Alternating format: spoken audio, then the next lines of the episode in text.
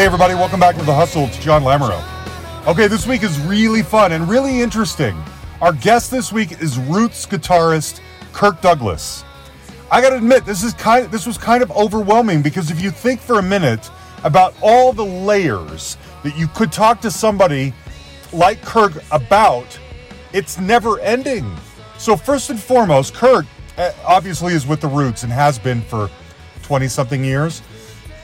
But in addition, he has his own solo career as well under the name 100 Watt Heart.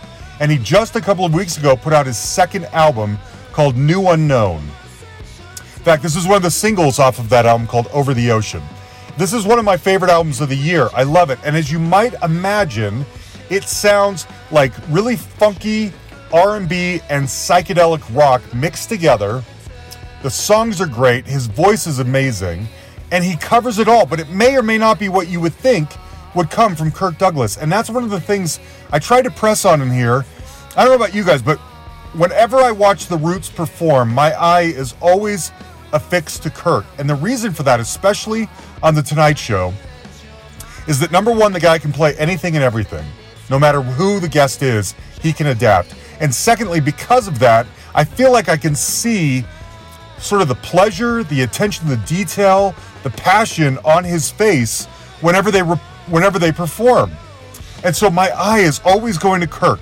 And uh, anyway, I just love the guy. And so then we talk about that, but then we also talk about the fun stuff, you know, like what it's like working on the Tonight Show and what goes on backstage and and uh, you know some of his most memorable guests and all that kind of stuff.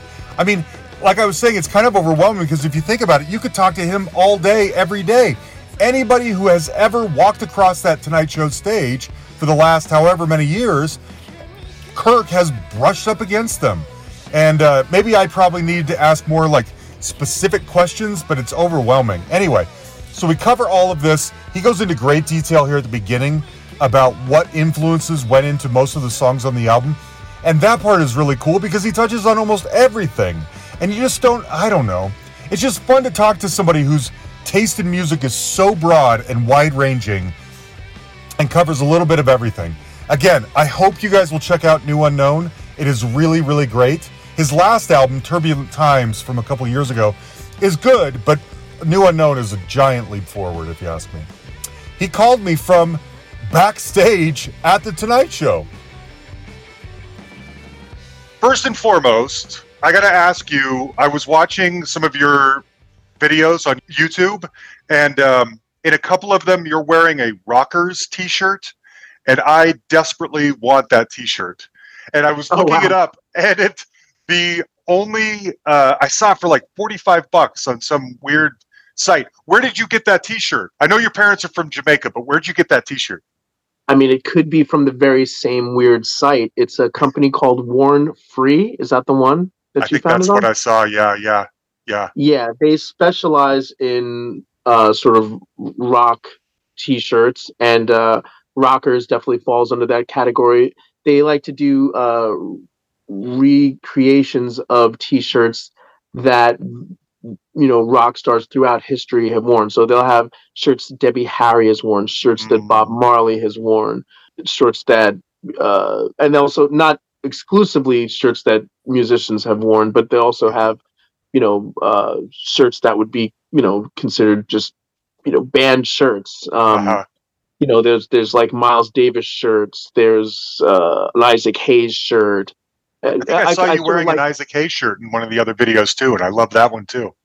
Yeah, I have a I have a hot buttered soul one. I have a Billy Preston shirt. It's sort of uh yeah, just oh, I I met that company when uh the Roots played Coachella back in I think 2008, possibly Ooh. 2007, but I think 2008. And they've just been super supportive over the years and like I'd say like 85% of the root shows that I do, I'm probably wearing a a, a worn free T-shirt. I'm, Mm. I'm just a big fan of the the brand, and I love the Okay. the material that they use, and uh, just and and some of the stuff is like kind of obscure, you know. Um, yeah, just a great company. You should definitely check Okay. out Worn Free. Okay. I will. I saw that shirt. I've had the soundtrack for years and years, but I finally saw the movie about a year ago. And oh um, man, lucky you. I know. I love that movie. Horsemouth, what's his name? Anyway. Oh, oh yes, man. I love it. Such an interesting slice of Jamaica that you just don't see. It's such a great movie. And when I saw you Oh, wearing that T-shirt, I thought I had to have it. In fact, the T-shirt comes with the silhouette of the people walking and without.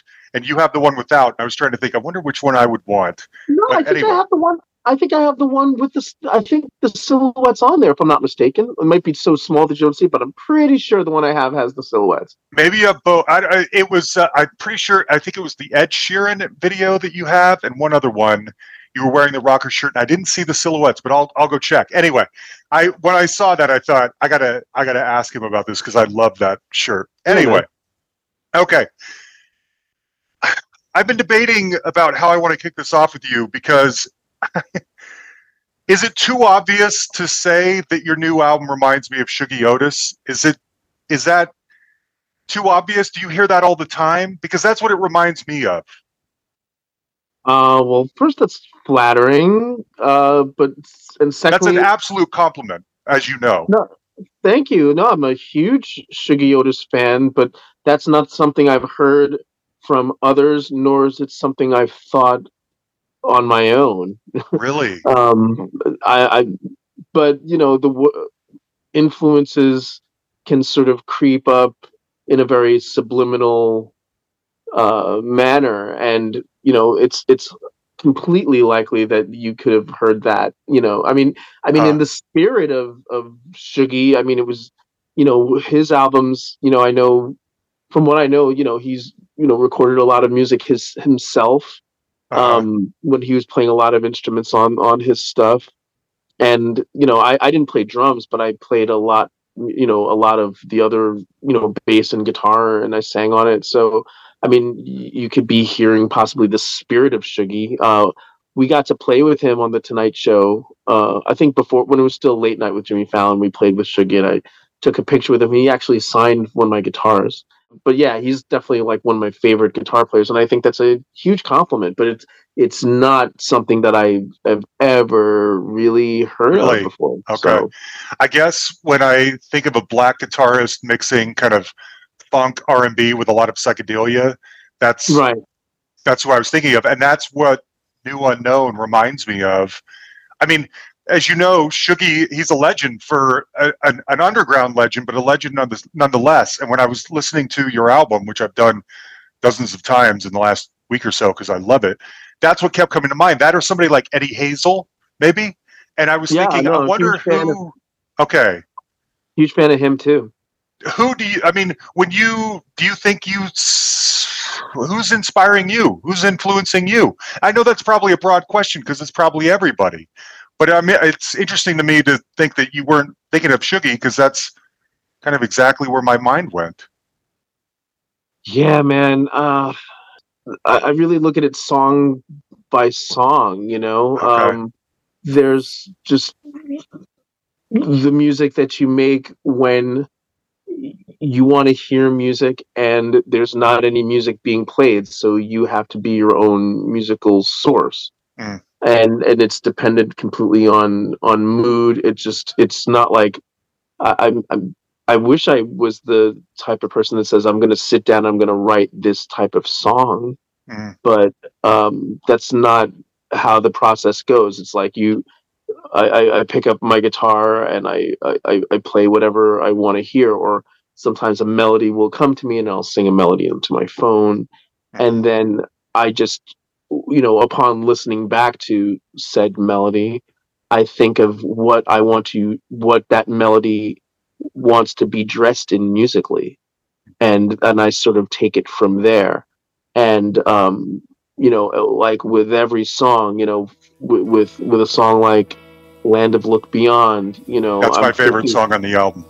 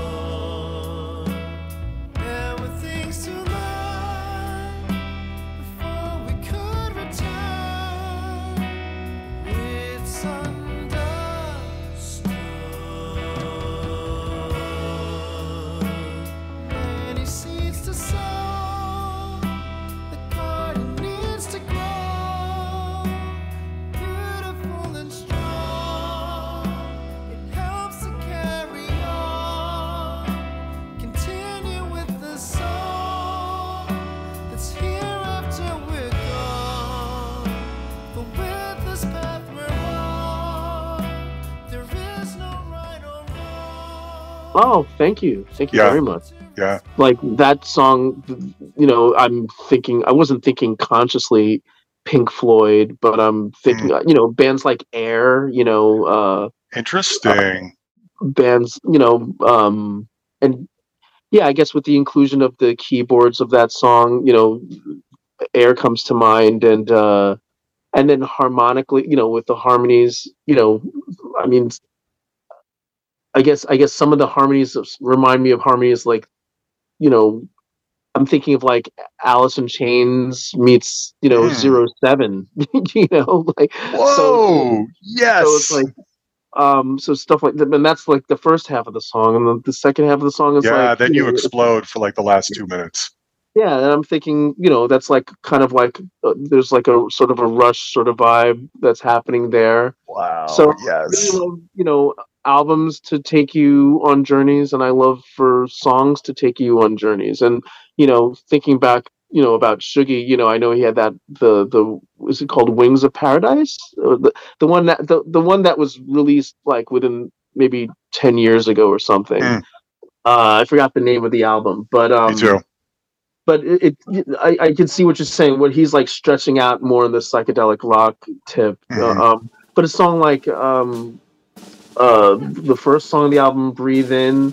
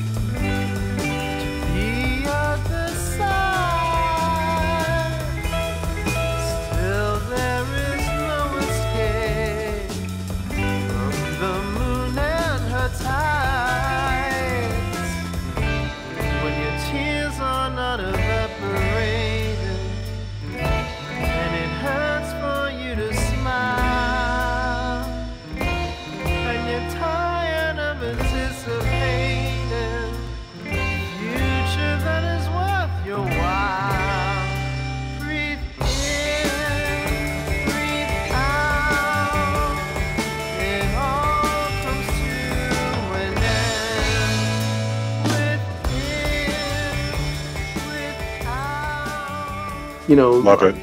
you know I'm thinking you know maybe smiths you know stuff like that This is great.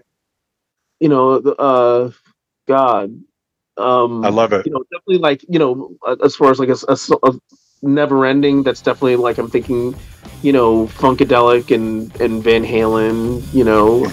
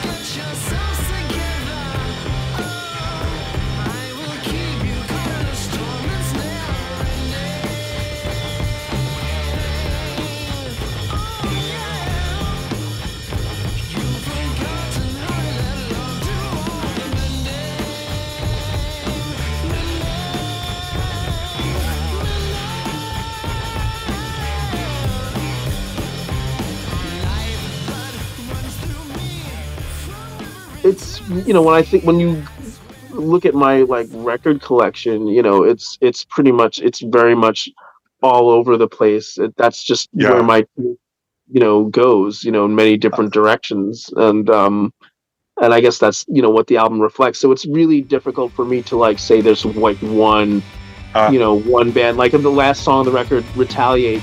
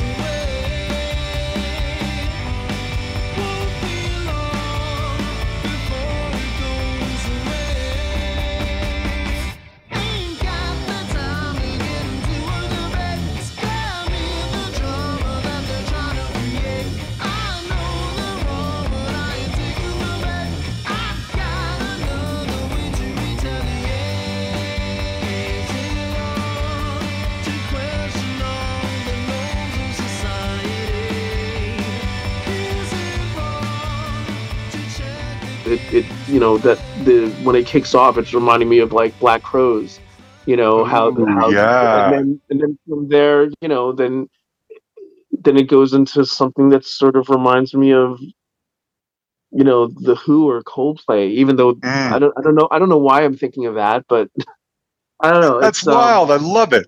Yeah. so it's really like all over all over the all over the place man uh, and then and then of course you know we can be one that's definitely i'm thinking you know like that's like kind of has like an afro beat like a Fela yes. uh, yes. Of course. inspiration That's what it from makes me that think of. Yeah.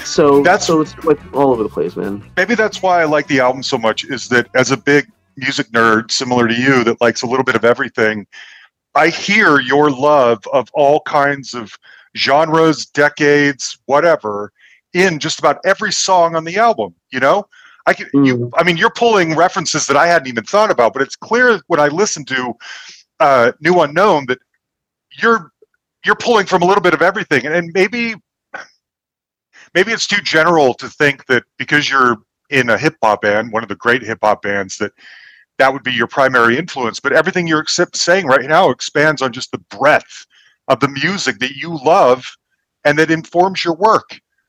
That's Well, fantastic. it's- I don't know that a lot of people would say that.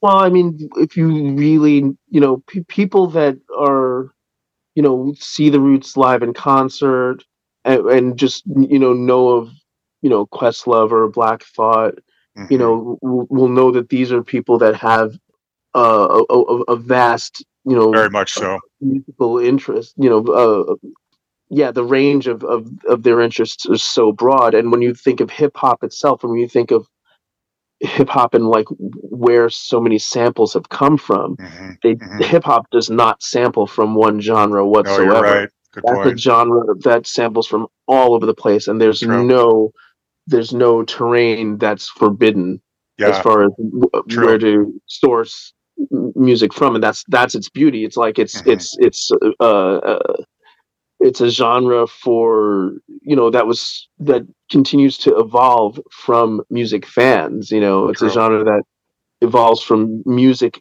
you know people that like like to go to the record shop and dig and Good see point. what they come up with right. you know Yeah. um and you know the the music that i make you know it's like i i i, I like to you know make an album that you know maybe somebody would want to find something that they'd want to sample from you know what i mean Mhm. so um th- in, That in that way i'd like to in, in that way I, I i'd like to sort of reflect the music that made me feel a certain way in Mhm. hopes to make somebody else feel that certain way which is ultimately inspired That makes sense. I was curious. Um, I feel like the new album is a, I hope I can say this without it sounding like criticism, a huge step forward progressively from Turbulent Times, your last album from 2019.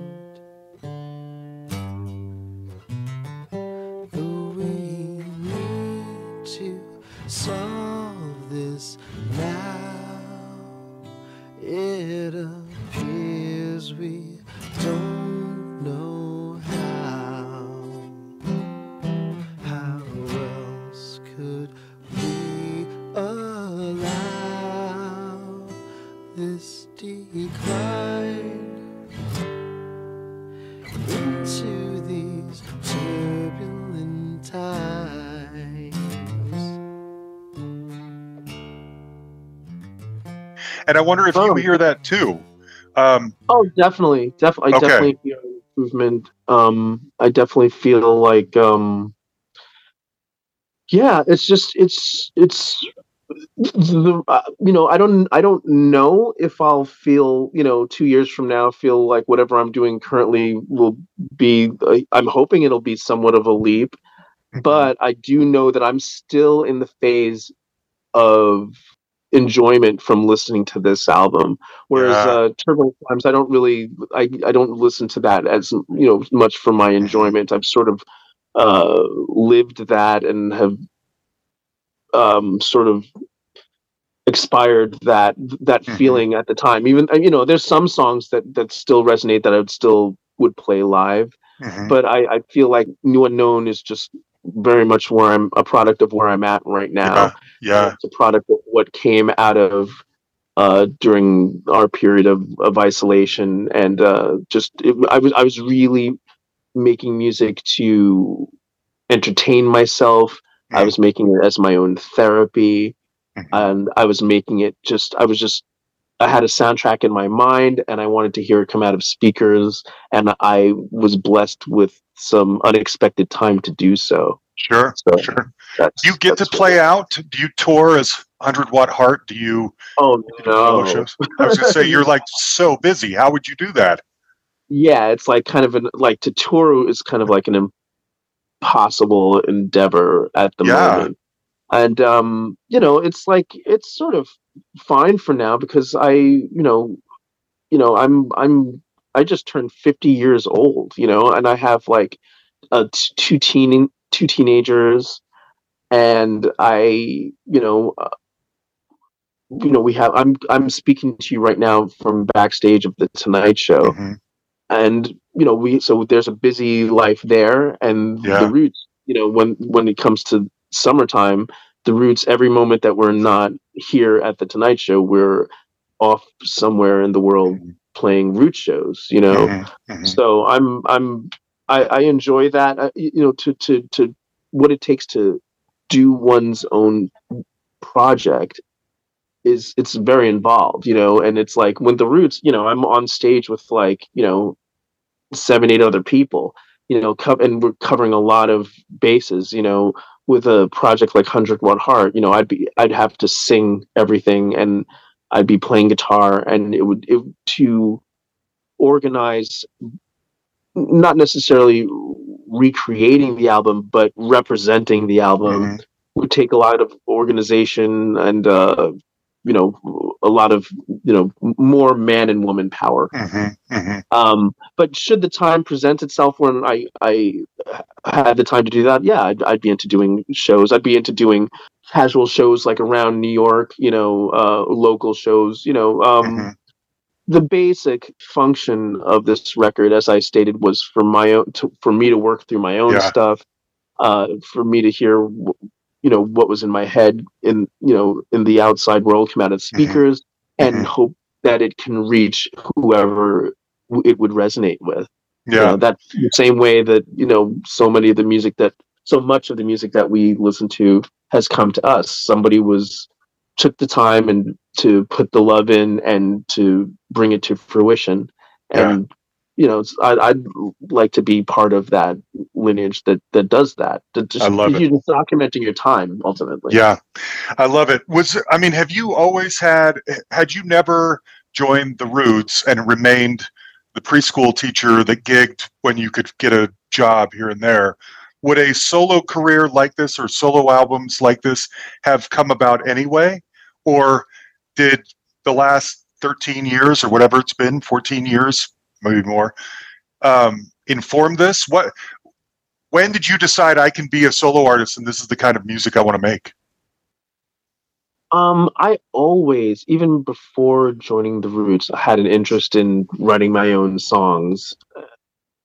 Before I joined the Roots, you know, I played with so many different artists simultaneously, and I was teaching preschool. So it's like it's, you know, a, a lot of the, the development was like a pretty slow process. When I look back at like songs that I've uh, written, you know, back 20 years ago, you know, I there's some things in there that I find charming. There's some things that I find you know cringeworthy, and you know you, you the more you do something, you know you you start you you sort of raise your own bar. And what it takes to impress yourself uh, it, it, takes more to impress yourself you know? Mm-hmm. um, it takes more to excite you. But to answer your question yeah i would have always been interested in do in uh um bringing my songs to fruition and um at some point yeah i, I definitely yeah. i definitely would have been been doing that all along okay um, okay I, I, but with the roots I, I you know being with this band it's like it's as i probably said uh, to other people at other times. Um, it's very much like being in a, in a an academy, you know, and mm-hmm. uh, and just seeing what other people in this band do outside of the roots is is very inspiring, mm-hmm. and um, that just just being around everybody sort of raises your game to you know the the desire to to just do something that you're proud of. Yeah. You know, that's what everybody around me is doing that. Yeah. You know, so I, and so it's so I, I, I sort of uh, on a subconscious level, I'm trying to make something that I'm proud of, something that that doesn't make me cringe, something that I'm proud to to play to people, and and I don't want to. There's no parts of it that I feel like I have to like cough over so they can hear it. You know, that's a good point. I hadn't thought of that. There's such a high quality level of art coming from the roots as a whole and the individual members themselves. No one wants yeah. to be the guy that that sullies that reputation. You know, like the, be the weak link yeah, in the yeah. roots chain. And um, you're definitely not that. I, I love the album. I have some questions about roots related projects and songs. Can I ask you about them? Sure. Okay, one of my favorite Roots song, if not my favorite Roots song, is on Game Theory. It's Long Time.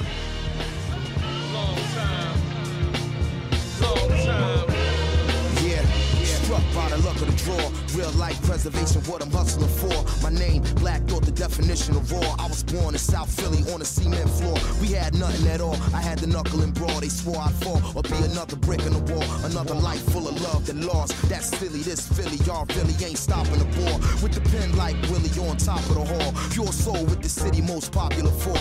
Hear the tones that'll ease you smooth as Bunny Sigler soundtrack. Keeping your head bopping it all. And it's something in the water though where I come from. They used to sing it on the corner, yo, where I come from. Making something out of nothing because everybody 50 cent away from a quarter to where I come from. Yeah, the streets ain't timid, but I feel at home in it. Gotta see a couple people I ain't got it in a minute. Yeah, you could take a brother out of South Philly, can't take it out in Philly. I forever represent it. It's been a long, long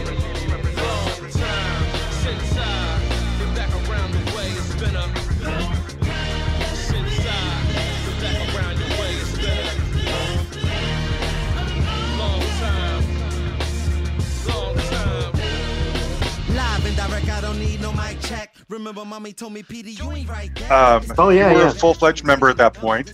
Now, there's not. Yes. I mean, in most Roots songs, there's not a lot of guitar pyrotechnics.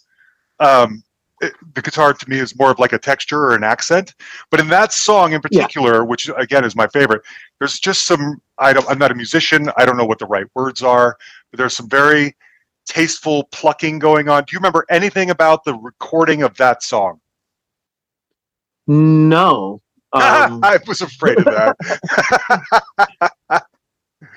yeah, I don't. I don't remember uh, how that one went down, but I, I, I know what you're talking about. It's like it's you know it's like there's a lot of uh, music that's culled over time, you know, with the roots, and a lot of you know we're we go and we record a lot of stuff and there's a lot of you know there's uh other producers that come in that that also work with the band as well so a lot of music is like called you know from you know sessions and sound checks and jams mm. at the studio at the you know we're talking about like larry gold studio in philadelphia so there's a lot of stuff in there that um that you know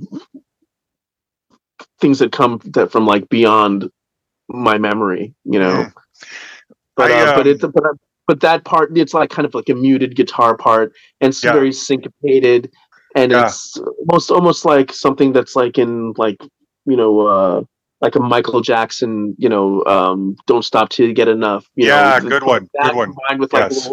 Andy Summers sort Yeah, of texture. Very good, Andy Summers. Yes, very good. Mhm. Yeah, it reminds me almost of a of like an island strumming or like what do they call it, chicken scratch or whatever, something on maybe like Yeah. a Caribbean album or something like that. Whatever you're doing in the background. Yeah. And frankly, it's hard sometimes to know when you're listening to a to a Roots album what is sampled and what's real. You know, what That's is true, what that's is what's a found sound and what's something you guys are creating organically.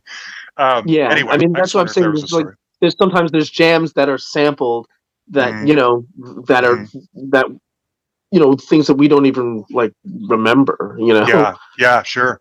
Our, our, Yeah. our late manager, uh, uh, Richard Nichols, you know, he wasn't just the band manager; he was very hands-on uh, in the studio, um, and very much, you know, um, not Brian Epstein, who's the Beatles producer, uh, George oh, Martin. Uh, George Martin. Ver- Yeah. yeah, very much a, a George Martin figure in the Roots. You would, Mm. you could say.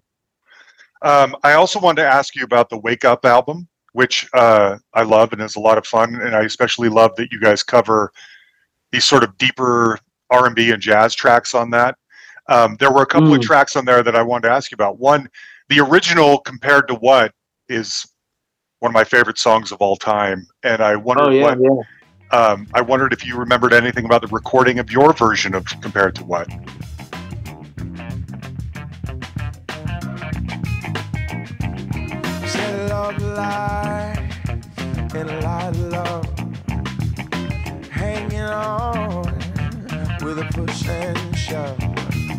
Possession is the motivation.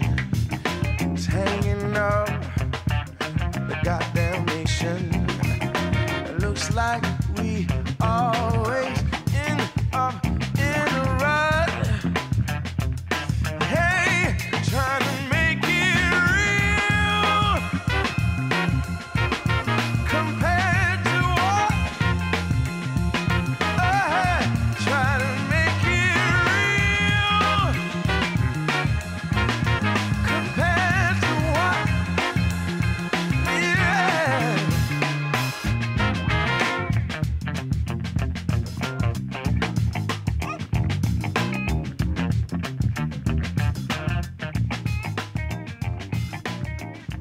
Man, ah, Am I pulling out too deep of tracks here? I'm sorry, Kirk. no, no, I'm, I'm, I'm, I'm, I'm, I'm, I'm just trying to think back. I wasn't, I, uh, that was, dur- that was done during the time of the Roots when we were kind of just getting our footing with the late night with Jimmy Fallon show. So a lot of those sessions we would do the Tonight Show, the TV show, and then we'd go over to the studio. right- It's probably a deli at this point on 48th Street. There's like Music Row on 48th Street, Sam Ash and uh, Manny's Music, and there were some recording studios on there that are no more, sadly. But uh, we would record on 48th Street, and um, and I believe the version that's on there is like a live version that we did with John. I, I mean, he may have even been singing live on Oh. that track, but I do know that like it's not one of those things where we like overdub. There was like, Mm. uh, you know, the intention was to capture the vibe in the room, and we recorded that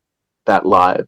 when you go into a project like that, do you does do you or Questlove or somebody take months and months being the music lovers that you guys are, especially Quest, I'm imagining months and months of just oh painstaking what do I want to cover and what could the band do and who do I want to pay tribute to? Like for instance, another one of my favorite songs on there is Hang On In There by Mike James Kirkland. There ain't no time, no time for sorrow, and we ain't got time, time, oh, time to be sad. Mm, maybe the world ain't what it could be, but to understand that it's a no reality. Oh, don't give in. Oh, I said, hang on, hang on in there. How many times did you hear your mom and daddy say, oh child, I never had it so good. I wanna say thank you, thank you for the stars. 'Cause these Mike's been on here, and I, I think he's just one of the great underrated R&B singers. And um, it's like we, Yeah. You know, we're going to throw Mike James Kirkland some love. He doesn't get enough love. Let's us do it. You know, and so I, I is, Yeah, or is it more span, spontaneous than that? Like we're buddies with John Legend. Let's just go No, get a I mean- studio and see what happens. I think it was it was very um strategically curated by Questlove that that that album and the song selection. You know, he sort of saw John and the singer that he is and just sort of like um, said to himself, what are the songs that I want I, I could easily hear John representing like really well and songs that highlighted his uh, talent as a as a singer and his ability to, to deliver a lyric, you know, in, in a believable way. Mhm. And um, I think I so so I- I think and I think John sort of kind of just enjoyed the process and just like let's let's it's like let's we're hanging out. I'm hanging out here with Mhm. Questlove. We're listening to records, except in this instance, we're not just listening to records. We're listening to, to the records with the intention of using them for an album. And I think he just had fun with the process. Nice. I That's think how, I think that's how I'm pretty sure that's that's what it, how how it looked like it went down to me because Okay. the preparation for the album was I, I would see the development of it like when we'd be coming in to do the Tonight Show and then John's in the room and you know I'm hearing oh we're going to do this song and Mhm. and then find out about it that way. Um, similarly to um, when the Roots did Wise Up Ghost with Elvis Costello That was going to be my next question. Yeah. yeah like it's a similar thing where like there's all this other stuff going on for the tv show but we have access to a studio a place to record i think well wise up ghost that was created when we were more able to record here at the tonight show Last lions walk before their tent. I stood out in the glorious rain, knowing full well I can't go home again. Wise up, ghost. Wise up, when you gonna rise up? Wise up, ghost. Yield some size up. Wise up, ghost. Go on your merry way now, if you must. Fool's gold turns rivers into rust. Till you don't know who to trust. Wise up, ghost. Wise up, when you're gonna rise up. Wise up, ghost. Heal some size up. a lot of that rec- was recorded here at 30 rock Wow. and, and it was made out of uh, samples from Questlove's drums, and Elvis would write to that, you know, so a completely different process. But still, really? So uh, it's not you guys like live in a studio, you know, banging things for, for, out? for Wise Up Ghost, it was not like that. Wise Up Huh. Ghost, that was like sort of pieced together and created from like samples of Questlove playing, samples of one of the songs, I forgot which one, but we did Station of, Stations of the Cross with Elvis Costello. Hmm. Uh, and w- which is from another album of his. And we there's a jam that we did at the end or at the beginning of that song that's used as a sample for the basically the the the basis of a wise up ghost song so the roots you know we basically sampled ourselves for a future future a future elvis costello record Mm, so that's Wow. that's how that came about so it's Okay. it- there's so many different ways of creating and especially now with technology you know um, you can really curate moments, you know, Yeah. and sort of arrange them to your whim and to, um, you know, you sort you can basically sample yourself, but it's not the technology makes it so much easier than what one would have to do, say, you know, 20 years ago. hmm Whose idea create. is this? Does Elvis come to Questlove and say, "I want to make an album with you guys," or "I've got some lyrics that I think the Roots need to is should be the music for"? Whose idea is that? Well, when we when we do, we played with Elvis twice on the show. Yeah. and um, I think one of them said to the other casually, "Hey, we should really do something." Mm. And and it's like it's you know people say that all the time. I was you know, hey, we should work together, and it never comes to fruition. But but in this instance, you know, our the Roots um, engineer Steve Mandel, Sugar Steve, he's a huge Elvis fan, and he's like, "No, this this has to happen." Mm-hmm. And I, if if I was to imagine the way it went down, I would imagine that if I was to bet who stepped to who, I would imagine it was Quest saying, I, would- I would imagine it's Steve saying, you know, you should we should really do something here, Mhm. and then and then Questlove saying, hey Elvis, we should really do something, Mhm. or or or maybe it was casual, like I stated before, casually stated. Uh, Questlove said something to like when we were doing one of our when Elvis was doing one of his guest appearances on the show, Mhm. and then um after you know after a rehearsal uh casually saying hey we should really do something together and then Sh- steve hearing that saying no this is this is really going to happen we're going to make this happen Mhm. so i'm pretty sure that went down that way Okay. Okay. uh, Um, and elvis, elvis has a book um uh, an audio book where he speaks about he goes really in depth to how that album was created all I his albums but Yeah. he, go- he goes he goes really far he's he has no uh, problem with pulling back the curtain and showing like how he, it's done because he loves it he loves what Yeah. he does and it shows you know and Yeah. that was super inspiring to be around Yeah, I his, something something and disappearing ink. I can't remember the name of his book, but I've had it on my list for years and I haven't read it yet. And I had a feeling it would be in there. Um, okay, let's talk about tonight's show a little bit. You were a fairly new-ish member of the band when the invite to come play with Jimmy came along, right? when i was when we started doing the when we, when we started working with jimmy i had been in the band six years at that point Oh, had you? Okay, I couldn't remember. Okay, yeah what now? That I mean, it's not. You weren't the likeliest choice, but obviously it turned out to be the best choice. What was that like internally? Were you guys sort of grappling with the idea of do we want to anchor ourselves to a nightly show or do we want to keep doing what we're doing?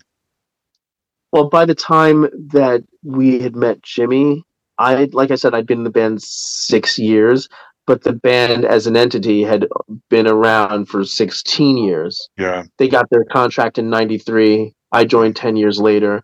And Oh. so, yeah. Okay. So, so by that point, you know, we were admittedly no longer spring chickens. Uh, the road and and road life had I wouldn't say it's run, it had run its course, but you know people were you know or started having kids and uh, you know people you know getting married and wanting to settle down and um it, it, I wouldn't say the road had run its course, but w- w- wanting more stability in our lives. Sure. And uh, I guess you know Jimmy was looking at the roots, and we were looking at Jimmy, and there was sort of like uh, a mutually beneficial union that could you know occur from us getting Mhm. together. And it, it you know we and we never neither myself nor the band had ever thought had never aspired to be a band for a late night talk show Yeah. um that was not that was not on anyone's vision board but um once we had our first show by that time when we started working with jimmy by that time you know the roots had played with other artists by that time you know the roots had famously done uh, before I joined the band, had done uh, Unplugged with Jay Z, Mhm. and um, you know, at that point, we started doing. We did. I think we already did a, a night of a thousand stars, like a, a some special for Comedy Central or something. But we got a little taste of what it's like to back m- multiple artists, and Mhm, it felt like something that we could pull off naturally. mhm. So you know, it was just a matter of working out the kinks, and uh, you know, it was just a matter of um, getting comfortable with the idea of you know everything we will do and play is Mhm. going to be on camera five nights a week. I know. Um, you know, we just had to like kind of get over that, which didn't take very. I mean, there's a learning curve for us. There's a learning curve for Jimmy. You know, Sure. and um, everybody's sort of like found their footing with it uh, together and sort of uh, you know didn't realize it at the time, but sort of like redefined what a house band for a talk show could be. Or, Absolutely. what a, what a- a what a It what was kind of a low key revolutionary decision, if you ask me. You know? Yeah, I would agree with that. Yeah. You know, nobody realized that, but I think it was a, I think it was a kind of a you know a master stroke there. I totally agree. Totally 100%. So I got to ask I mean, obviously, tell me some stories about uh, the Tonight Show. You're not going to, I'm sure you're not going to tell any bad stories, but were there people who surprised you? Well, first and foremost, let me ask you this a, a musical artist comes on, and sometimes they have their band with them, sometimes they don't. Sometimes the Roots are augmenting their band. Um, how far in advance do you know what you need to prepare for? I guess like sometimes a day, Yeah. sometimes a day, sometimes a week.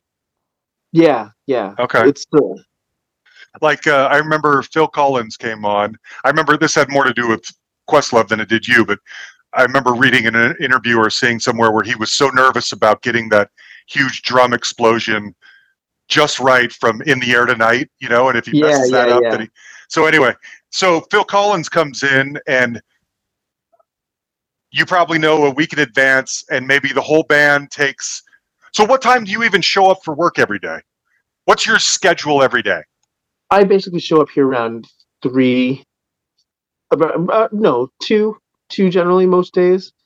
Uh, I can't come here after three. Like three is cutting it like a little too close.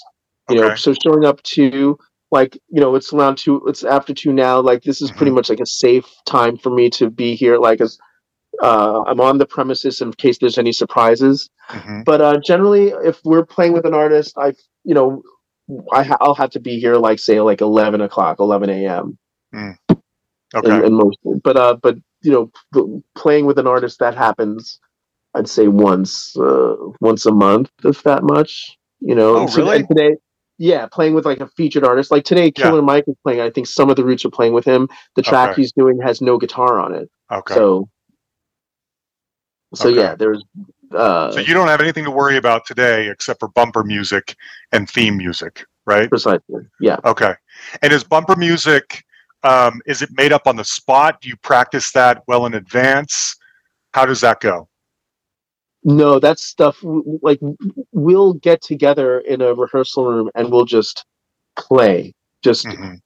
Play the first thing that comes to our heads. Like somebody starts it off and everybody like kind of falls in and joins. You know, yesterday we had uh, Robert Glasper sit in with us. Oh, I love him so much. Yeah. Yeah, th- that was that was a great experience. And like most of the bumper music we did was completely, you know, Questlove shouted out a key, and we all Mhm. just went directly to that key and played Mhm. the first thing that came to us. And Okay. everybody is sort of seasoned enough and so used to this gig um, that you, you're sort of, you know, once you hear the drums, you have your idea of what to do in that key. Everybody Mhm. has their idea of what to do in that key, and you sort of like, it's like formation, you know. Mhm. Mhm. and uh and then and then just give robert you know a bed to be himself and do what he does and just you know as long as it's grooving and Yeah. and in key and not atonal Mhm. um then it's it's perfect for the situation Do you guys? I think you guys play during the whole commercial break, right? So it's kind of like a Um, five or six minute jam, or no?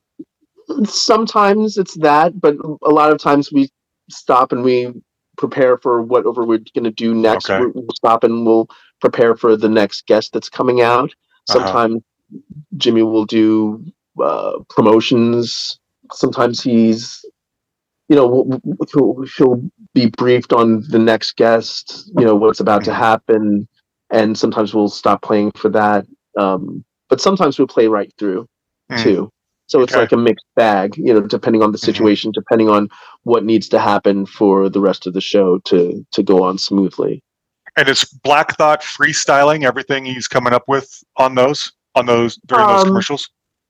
he is uh, an encyclopedic knowledge of his own rhymes of rhymes throughout history Mhm. he'll just you know and his voice is so rhythmic and musical that it's all sorts of things sometimes it's f- freestyle sometimes it, it's his own raps sometimes it's classic raps from history it's Mhm. like everything it's Mhm. whatever it's that's and that's the beauty of what he does you know he's just he's an mc he's master of Mhm. communications he's there and you know whatever he's just reacting to the band and whatever he sees fit for that moment he he just goes in with Um, what about those like classroom instrument thing um, pieces you guys do with like Mariah and everyone else?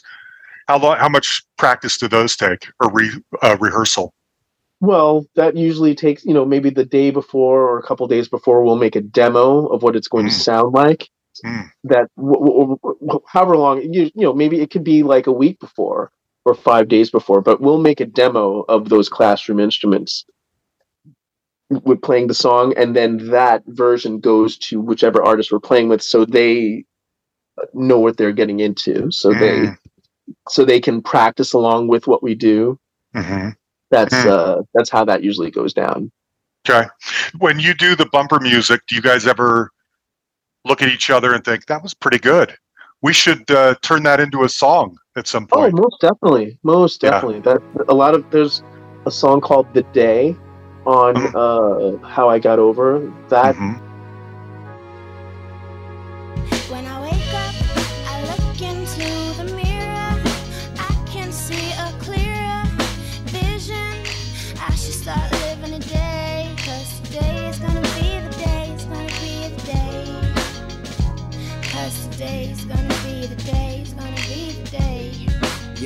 It's like every day I wake up, I stare into space and don't say much. Peer in the mirror, feeling dead from the face up. Coffee pot, cigarettes, morning J's, Baileys. Slowing down my day before picks up the pace. Beats playing since the night before. Thinking about writing songs, feeling exhausted from times we toured constant. And plus the toxics I sip got me tossed, still tipsy, staring at the city from the spot we call Los Angeles. Every day is like a blank canvas, carving my initials in the planet like I branded. Handpicked to live this life we take for granted like a child with an upright base. We can't stand it. Smiling through the trouble we face, trying to manage my way without pumping my brakes and staying stagnant. Cause I can sit on my ass or just imagine the madness and get on my path and paint the canvas. wake up, I look into that has origins in I can see a creating music for the for the show Wow. you know and then w- we're like wait a second that actually sounds like something we could use for an album Yeah. and uh, that's what we used for the album um, Good. And there's been other instances too you know where it's just like that we may want to use that for something Yeah. You know, Yeah. that's Better to not for waste a good idea. yeah Yeah, yeah, okay. Um, now tell me some stories about. I was watching some clip of you talking about um, Stevie Wonder, and um, I mean, what a talk about legend. I mean, just ha- being in the same room with him must have changed your body chemistry. But tell me a story about Stevie. You know, Yeah, I remember just being um there's there's a an instrument called the harpejji or arpeg I think it's called the harpejji. And um it's basically a combination of a guitar and a piano. And I had never I guess I heard it throughout the years um he may have played it on recording but just walking by his dressing room like I heard like this sound, and me and Kamal, the keyboard player, we both were like standing outside Stevie's dressing room and like listening to him play this thing. They opened the door, and you know they're like, you know, you could see what he's doing, you know, and it's and he was just so gifted at this instrument, and it's it's a stringed instrument, but you like play it like like a keyboard Mhm. Uh, Cory Henry plays a harpejji. If you go to Cory Henry's um, Instagram, you'll see him playing a lot of this. But you can have vibrato on it, but really an amazing instrument. And um, I remember just when we on that day we did uh, all day sucker with him Mm, uh, from um, from Key, songs in Key of Life yes.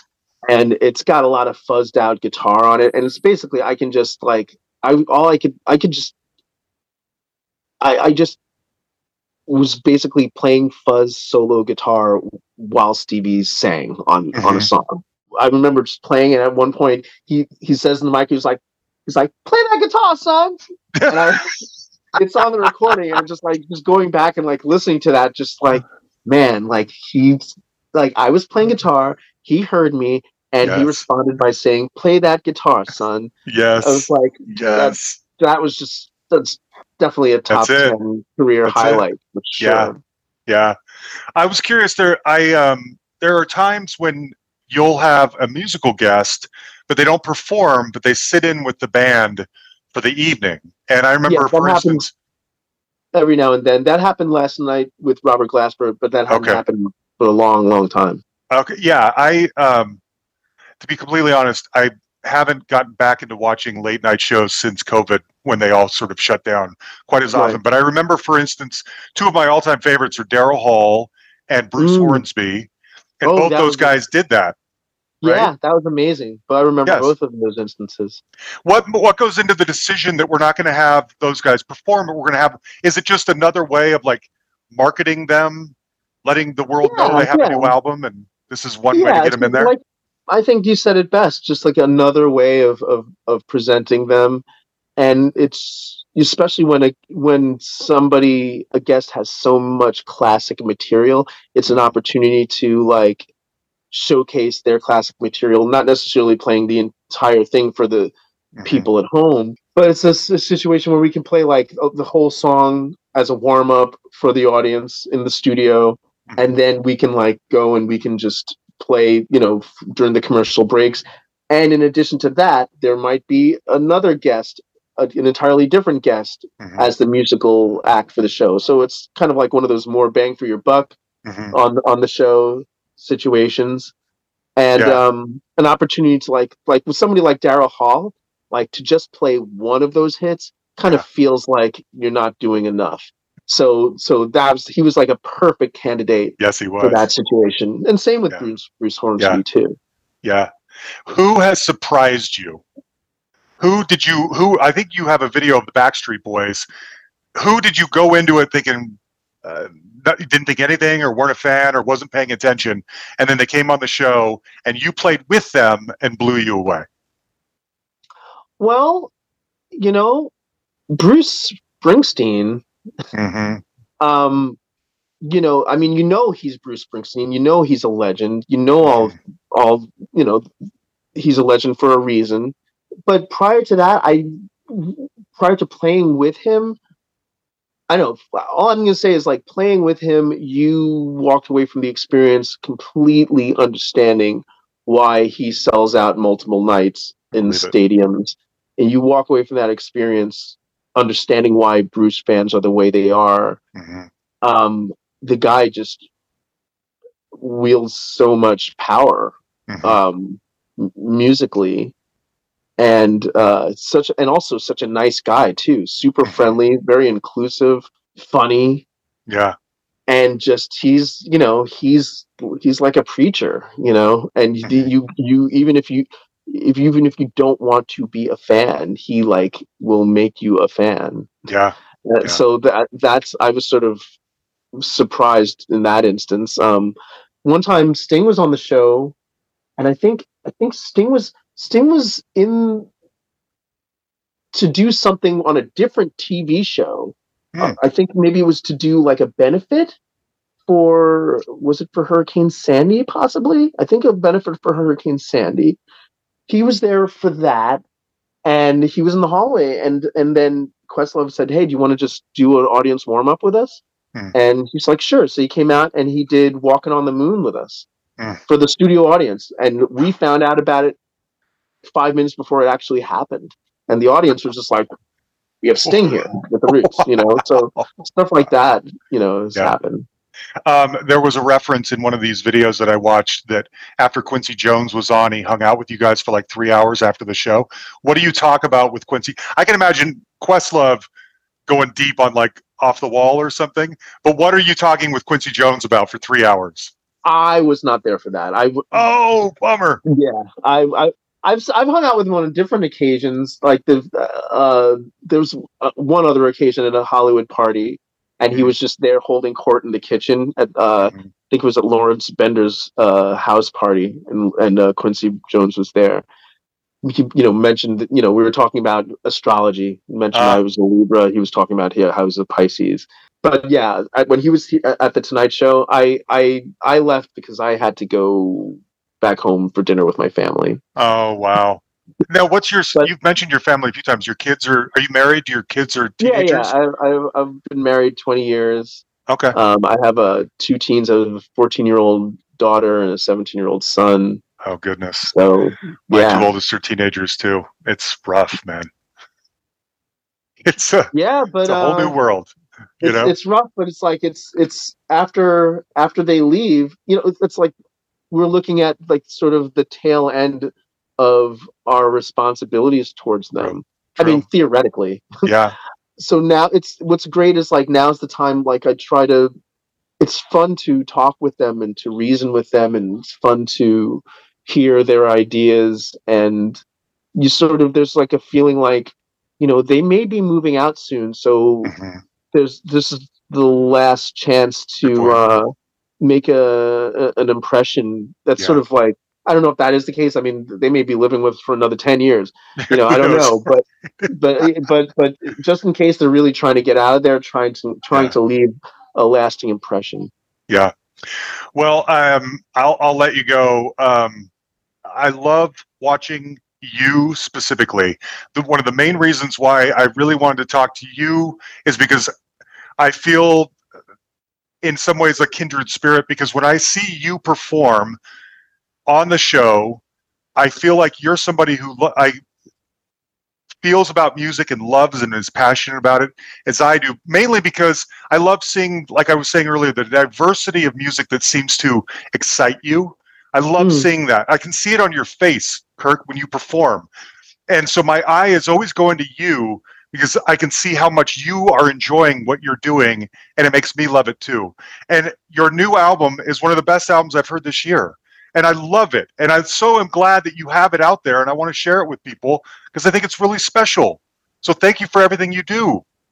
That means a lot, man. I thank you so much, John. I mean, I'm I I made it for me. Yeah. I made it to make myself feel good, and Yes. My- my attitude is like, you know, I know a little bit about music. I play with a really good band. I've had some amazing teachers, and the album's just a result of everything basically that we've spoken about for almost an hour. Yeah. So it's distilled in something you can listen to. Yeah. So um, That's what I love about it. if you if, music you- by if someone get who that loves out of it, thank you so much. Yeah. Um, I hope others get out of the same thing out of it too. Last question Dr- dream collaboration. Alive, they have to be alive. If you could have anyone come do something on one of your on your next solo album, who would it be and what would they do? You know everybody or have met them. They've all been on your stage there on the show, probably. Is there someone left hanging out there that the connection's yet to be made? Way to way to end the interview. I'm sorry. You haven't told me the whole- You're all ready I to sign I off, and I throw. yeah, yeah, yeah. Uh, That's okay. We'll cut it before. I was just curious. I mean, you have access to just about every artist in the world. They'll take your call. And I'm thinking, is there one person who you would want to call in that favor on to come play on your album? Is it Stevie's harmonica? Is it Nile Rodgers' guitar plucking? Is it, uh, I don't know, is it Johnny Marr's guitar plucking? Is it Femi Oh, God. Is it speaking speaking of Johnny Marr, I have to say when Johnny Marr was on the show, I mean he he is one of the nicest guys That's that's what I've heard. been on. That's what I've heard. Like he'll remember the birthdays of people on our crew. no way. here. And he was playing at the um, Brooklyn Williams Williamsburg Hall of Music. Yeah, Williamsburg Hall of Mhm. Music. I, actually, the, the the anyhow, he's playing at the Williamsburg Hall of Music. I say, Johnny, I'm going to go see you play tomorrow. He's like, You're coming to see me play? I'm like, Yeah. He's like, He's like, You should come up on stage and do How Soon Is Now with me. Oh, And I'm like, oh, and I'm like, I don't know. Um, I I'm okay, okay, Yeah, yeah, yeah. yeah. So I'm scheduled to go to that show anyhow. So I'm going with my friends from high school, and you know I had to go to sound check to like practice with the band. So what I did was I didn't tell my friends that I was playing with them. So we did sound check. I went and met them at the bar next door. We're watching the show, and in the middle of the show, I'm like, you know, I don't know what we ate before, but I gotta go to the bathroom. So I, I go to the bathroom, but I don't go to the bathroom. I go backstage to get ready, and then they go into How Soon Is Now, and they call me out on stage, and they're all. yeah, that was that was another career highlight. I one brought to you by Stevie Wonder, and one brought to us by by Johnny Marr. Goodness, Um, what a life you lead, man. You're a fortunate, blessed individual. You know I'm- this. in, extremely grateful and there's not a morning that i you know get up without saying thanks and Yeah, every time i come to 30 rock and i and my id works to get in i'm just like yes yeah, yeah. for real um but i want you, to Kirk. answer your question man Oh, I'm- oh. Well, think about not- it. I don't know. i know. i could i know i could have gotten out- i know i could have gotten out of it but um but i, I can you like uh, i'm i'm gonna just throw three names out Okay, there okay. um steve lacy My daughter loves Steve Lacy. And so Yeah. he's, I mean, I'm older, obviously, and it's harder to keep track of new music. My daughter loves him and she plays him all the time, and I really like him. yeah i really like him too i think he's amazing and um hopefully he will there'll be a collaboration with him soon but that like off the bat like that that dude is that dude is dope Yeah, yeah. Good pick. Ooh, I wouldn't have expected that one. I like that. That's so funny. He's so present in my life right now because I listen to him with my kids all the i have time. no idea but there Yeah. you go There you go. Okay.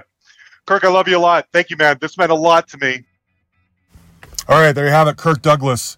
The guy could write a book. I, I there's no way really to cover everybody because just about every guest that's ever been on, you would love to know the story.